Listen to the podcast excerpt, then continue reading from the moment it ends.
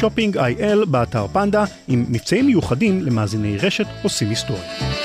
ליומיים בלבד, 12% הנחה על קטגוריית חבילות בהזנת קוד קופון עושים 12, OSIM 12. פנדה zzz.co.il.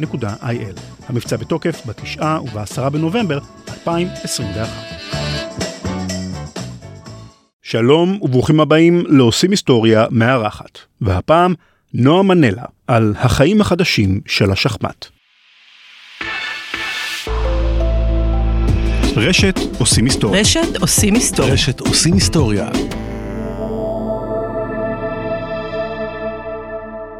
Tranquility Base here. The Eagle has landed. עושים היסטוריה עם רן לוי.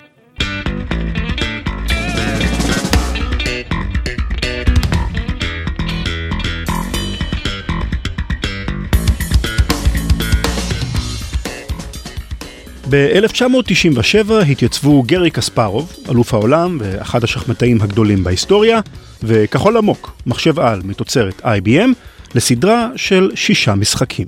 זו לא הייתה הפעם הראשונה שהשניים האלה התייצבו משני צידי הלוח. שנה קודם לכן, קספרוב ניצח את כחול עמוק בסדרת משחקים דומה, בתוצאה 4-2. הפעם, ב-1997, הסיפור היה שונה לגמרי.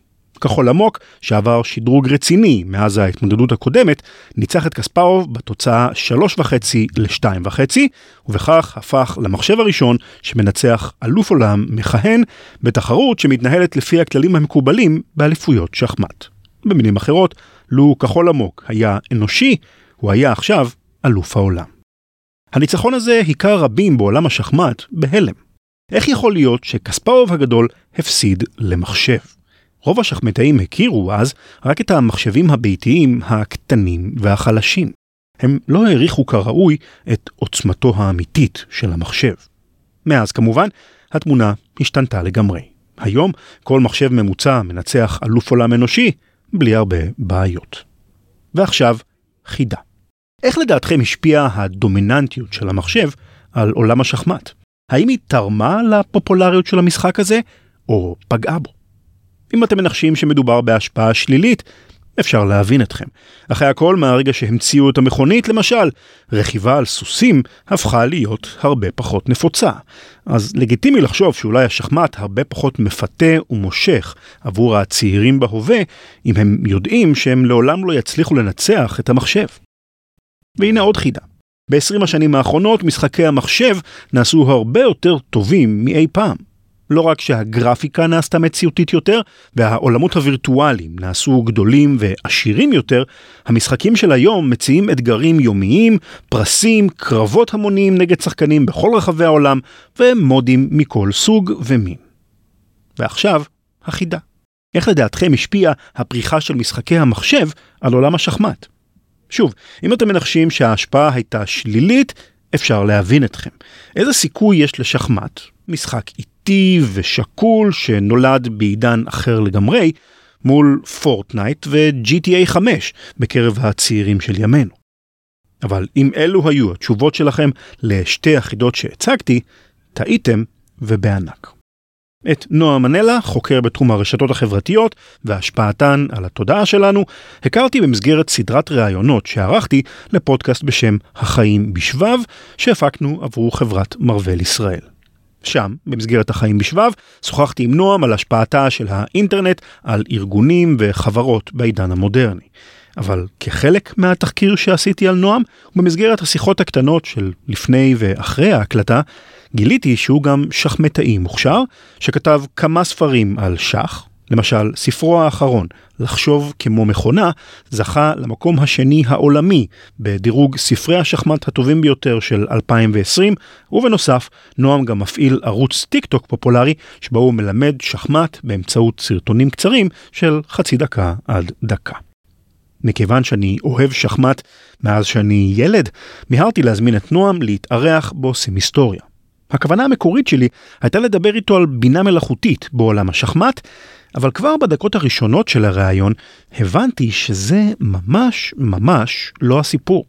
הסיפור המעניין באמת הוא המהפכה שמתחוללת בעולם השחמט ב-20 השנים האחרונות כתוצאה ישירה מחדירת המחשב לעולם המשחק והשפעתה של האינטרנט.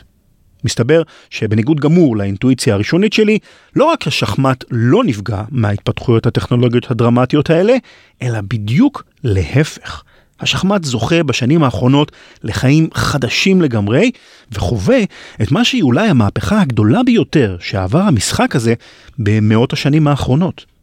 תוך כדי השיחה עם נועם, הגענו לשוחח גם על טיק טוק, הרשת החברתית שסוחפת את העולם, ומה אפשר ללמוד בטיק טוק, וגם לשאלות עמוקות יותר כמו מהי סמכות, איך נכון להתמודד עם תופעת ההתנגדות לחיסונים, ואפילו על השפעתה של תנועת Black Lives Matter על עולם השחמט. שיחה מרתקת. האזנה נעימה.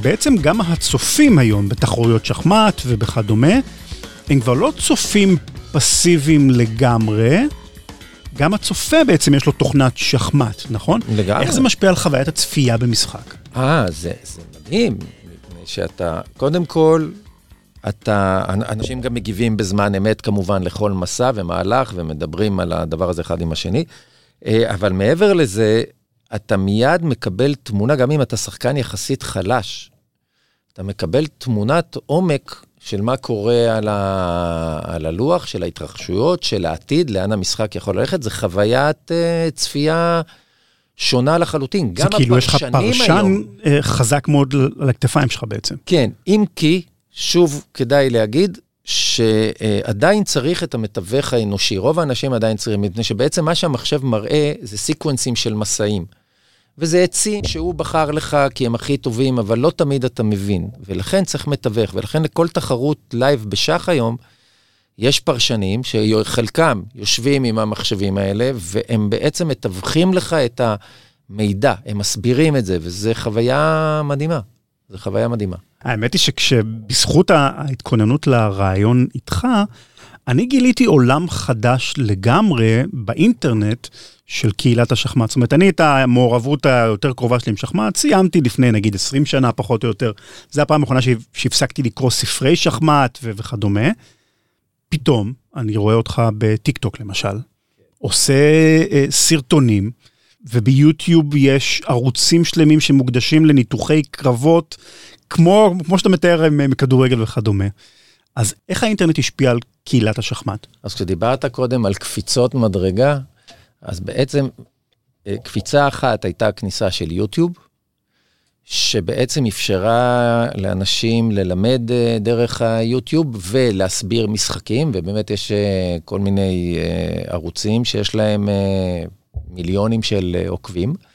אבל הקפיצה הגדולה הייתה עם הסדרה בנטפליקס גמבית המלכה. וגמבית המלכה יצרה הייפ סביב המשחק הזה. פתאום אנשים הבינו שזה עולם שלם של דמויות ויצרים ומתחים ורע וטוב ועניין, ובבת אחת העולם נפתח לסיפור הזה.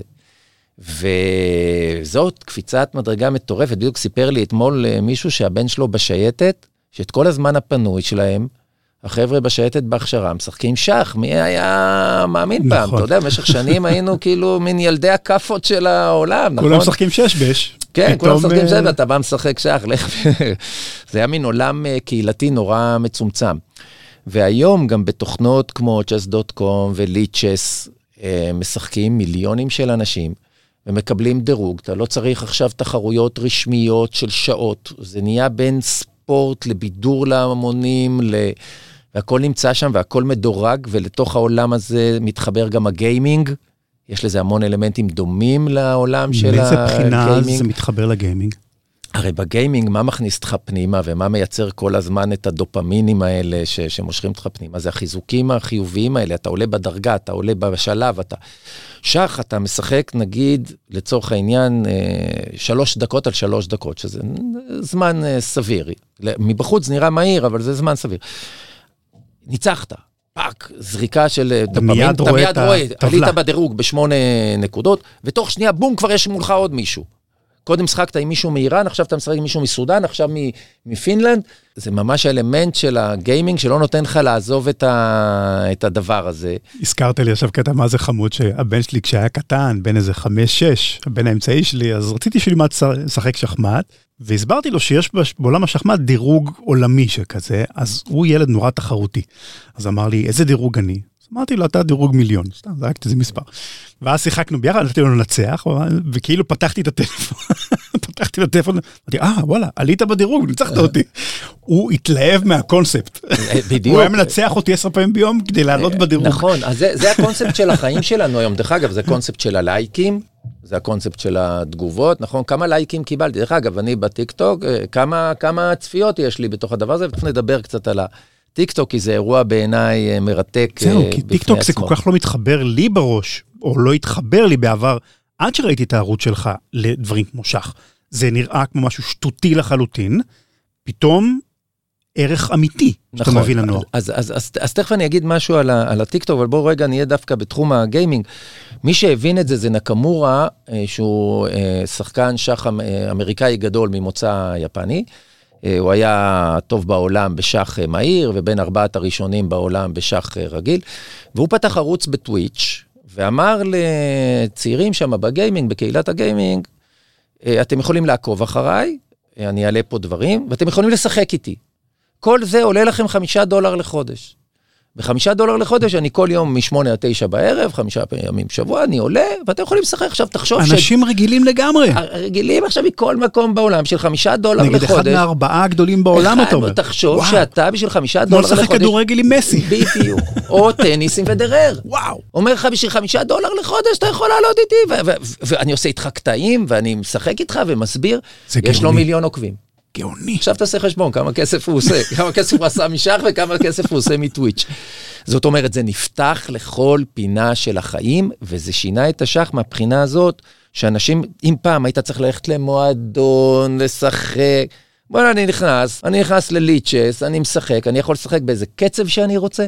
תקשיב, היום משחקים דקה על דקה, זה נקרא בולט, כמו כדור, כמו זאת קליע. אומרת, לכל שחקן יש יש דקה לכל סך המשחק. כל דקה לכל המשחק. נכון, זה אומר שהמחשבה שלך על לאבד את המסע שהיריב עשה, להבין אותו, לחשוב על התגובה ולעשות אותה, הכל צריך להיות באזורי השלושת רבעי שנייה. מעבר לזה אתה כבר איתי.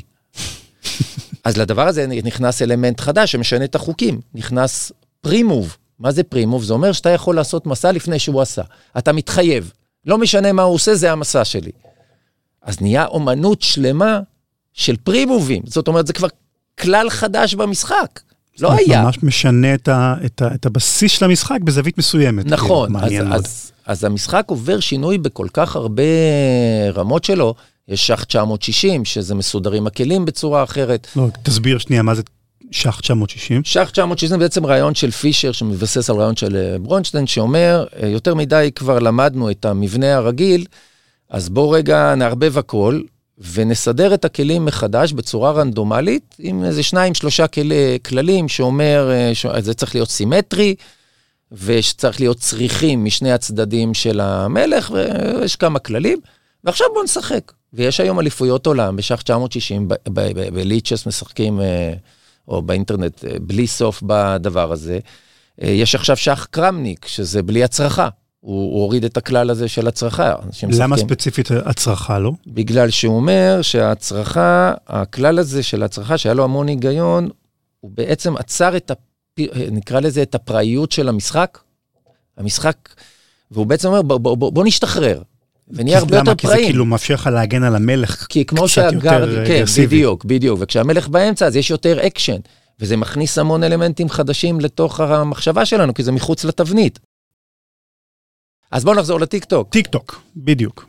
אז בעצם מה שאנחנו נמצאים היום, בגלל שאנשים נורא מחפשים ידע, אבל שהוא מונגש בצורה חדשה.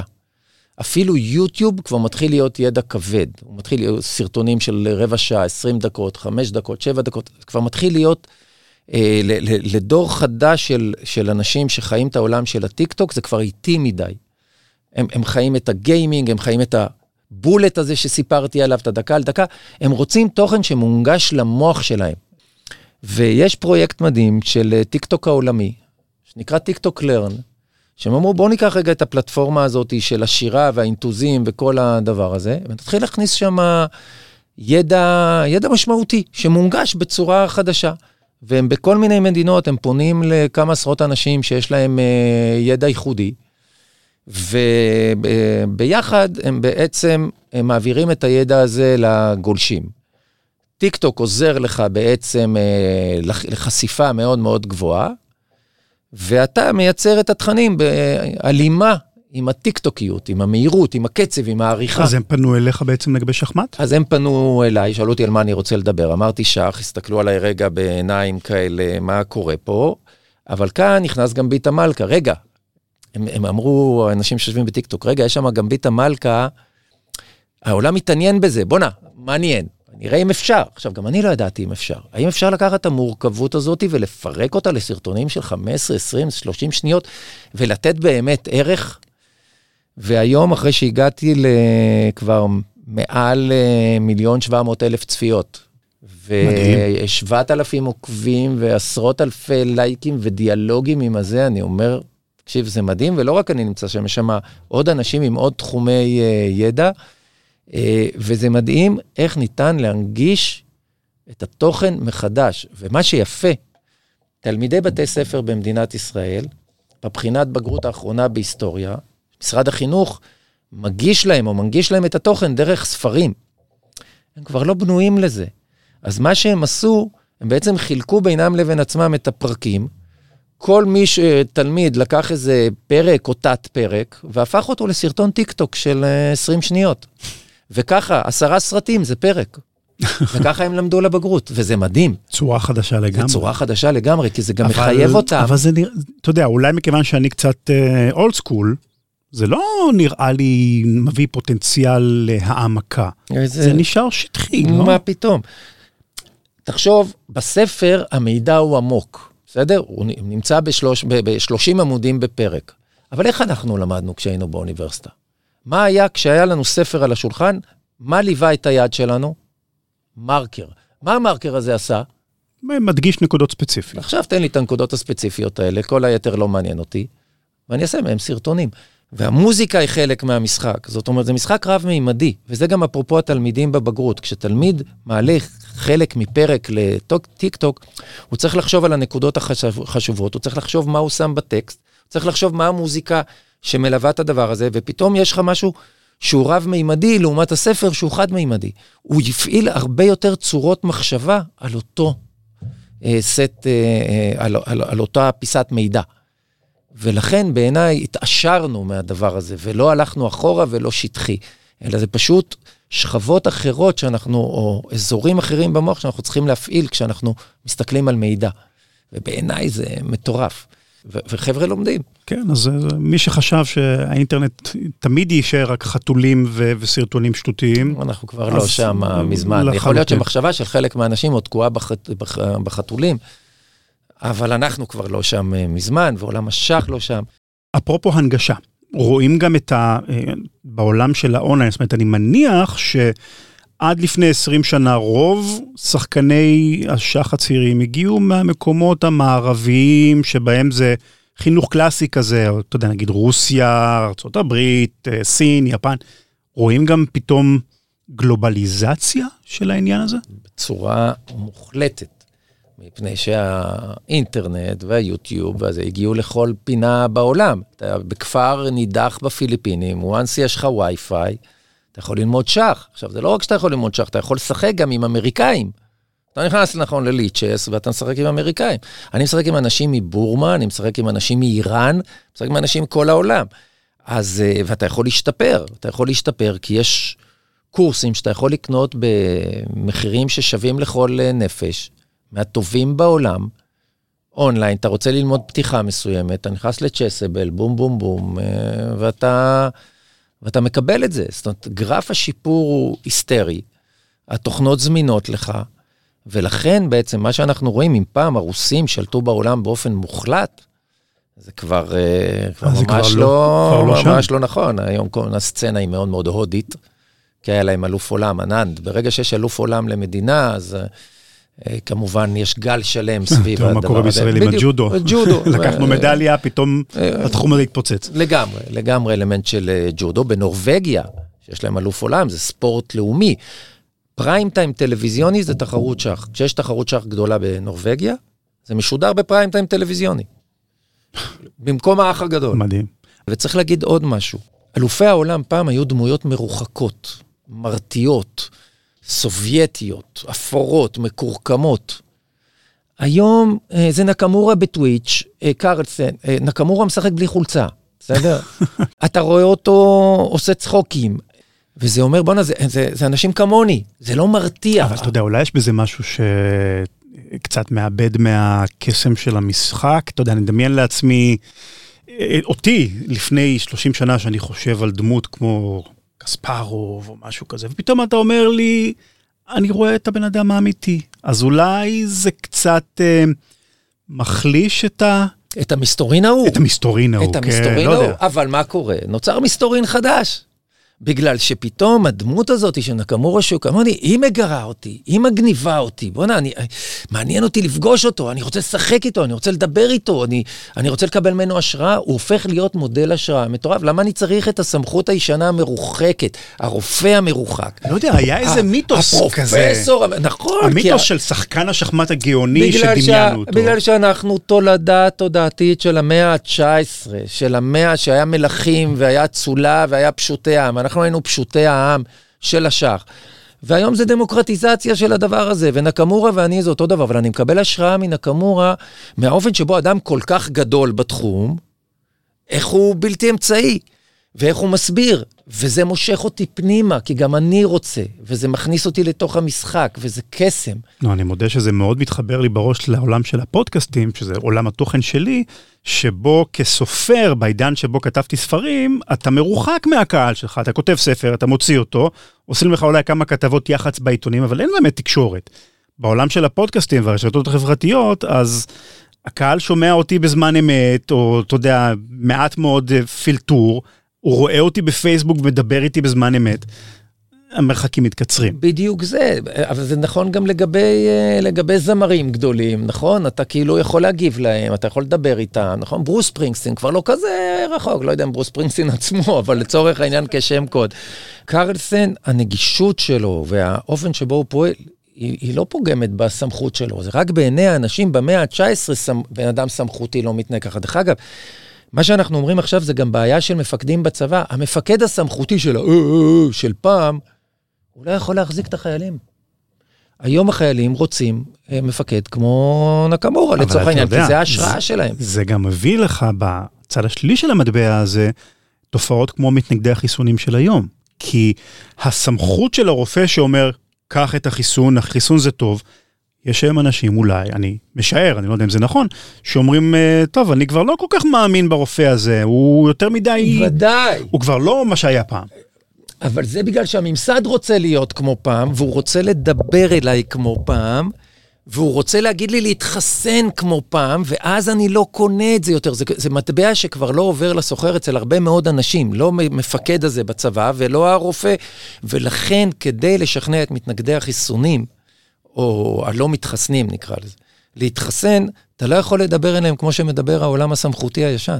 אתה צריך לייצר איתם דיאלוג, כמו שאתה עושה עם הקהילה שלך. אתה אומר, תהיו כמו נקמורה, נכון. תהיו בלתי אמצעיים. נכון, ולכן בעצם זה, זה הפרדוקס והיופי שהממסד הסמכותי הישן מייצר במו ידיו יותר ויותר לא מתחסנים באופן שבו הוא מפעיל את הסמכות שלו, או מדברר אותה.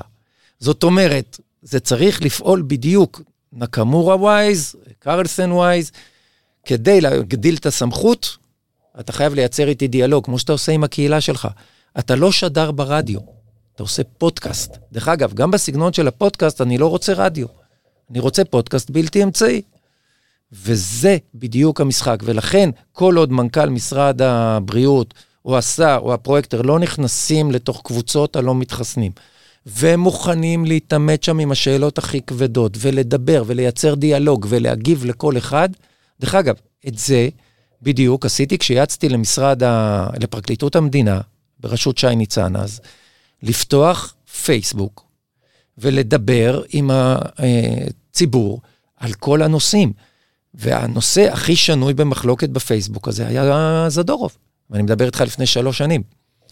וענינו, הם ענו, לכל אחד ואחד מהמתנגדים, ואני פתאום, ראינו איך יש יותר ויותר ויותר שיתופים גם לעמדת הפרקליטות, הקול שלה נשמע, יותר שכנעו, פחות שכנעו, אני לא יודע.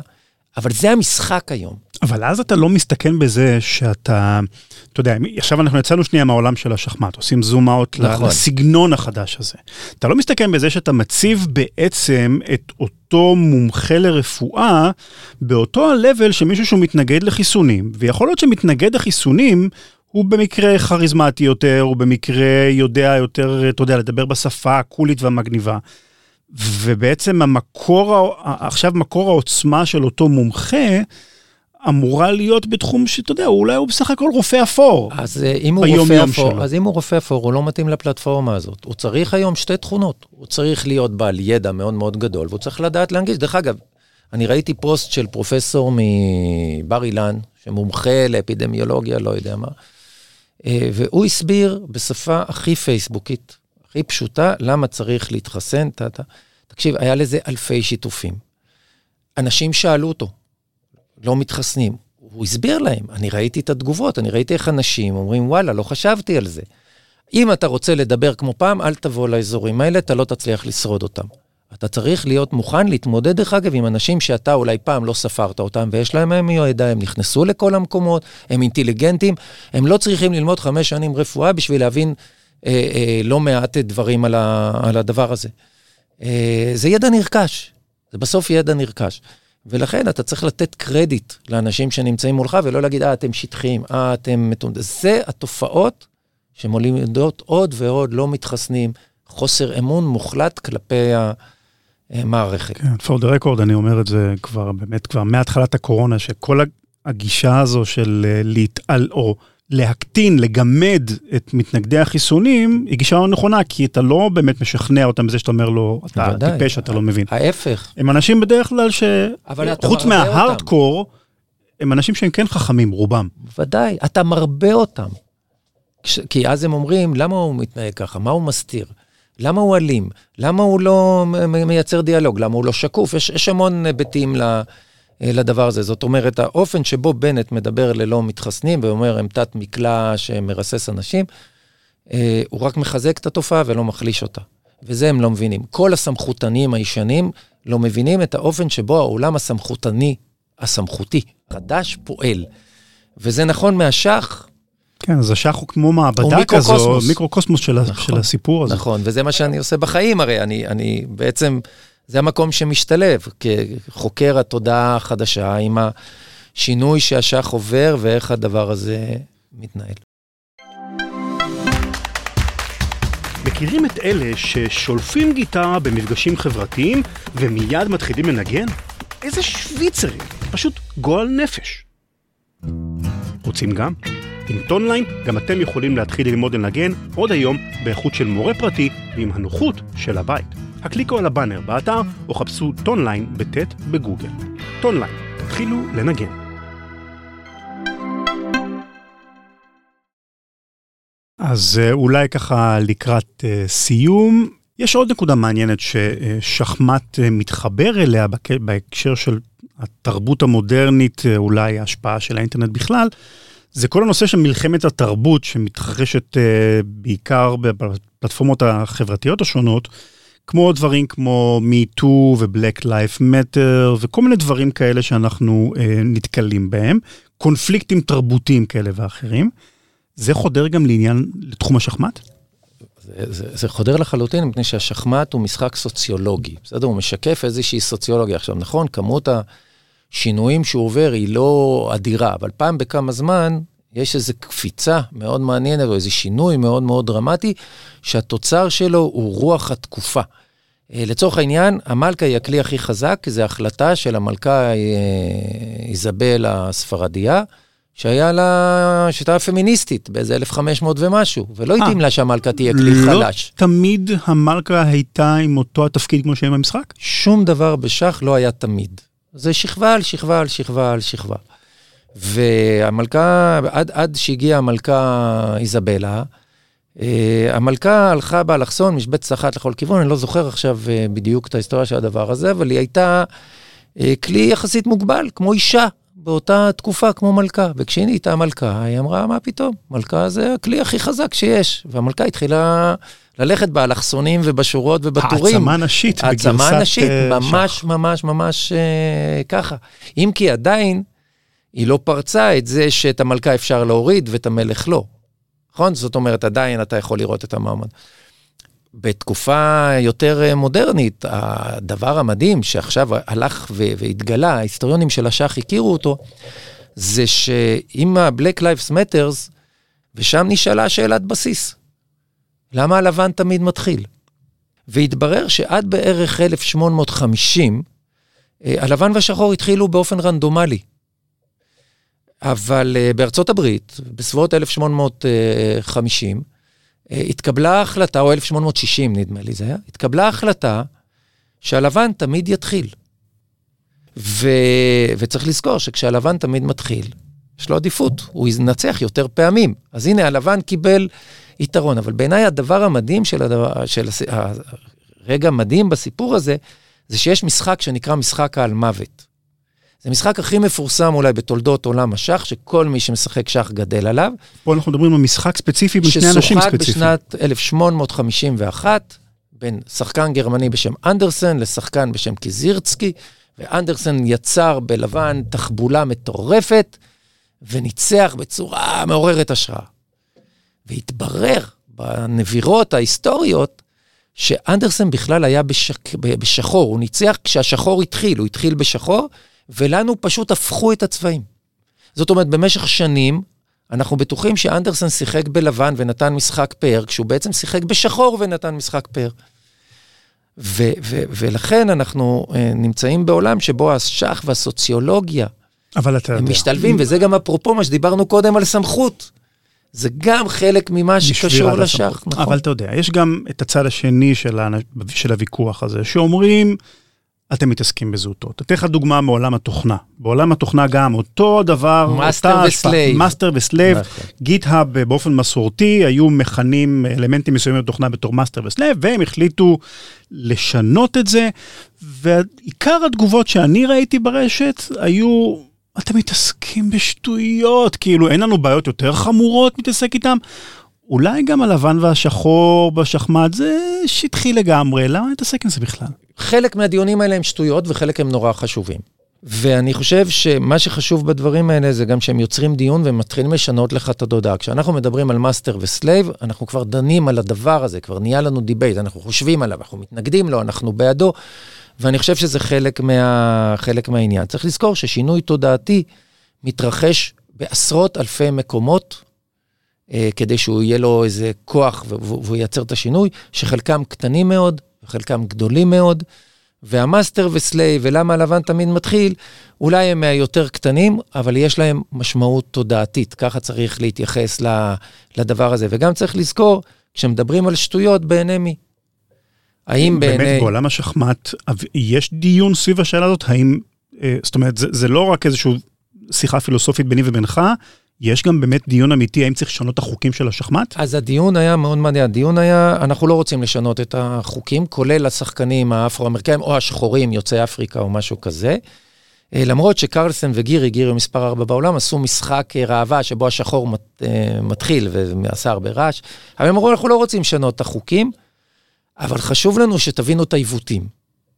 שזו החלטה לבנה, שהפכו לכם את הראש עם אנדרסן וקיזירצקי, ותבינו איזה מניפולציות עושים לכם בעוד מקומות, זה לא אשח. איך החוקים, איך בסוף שופט בבית משפט שולח לבן ל-20, ש...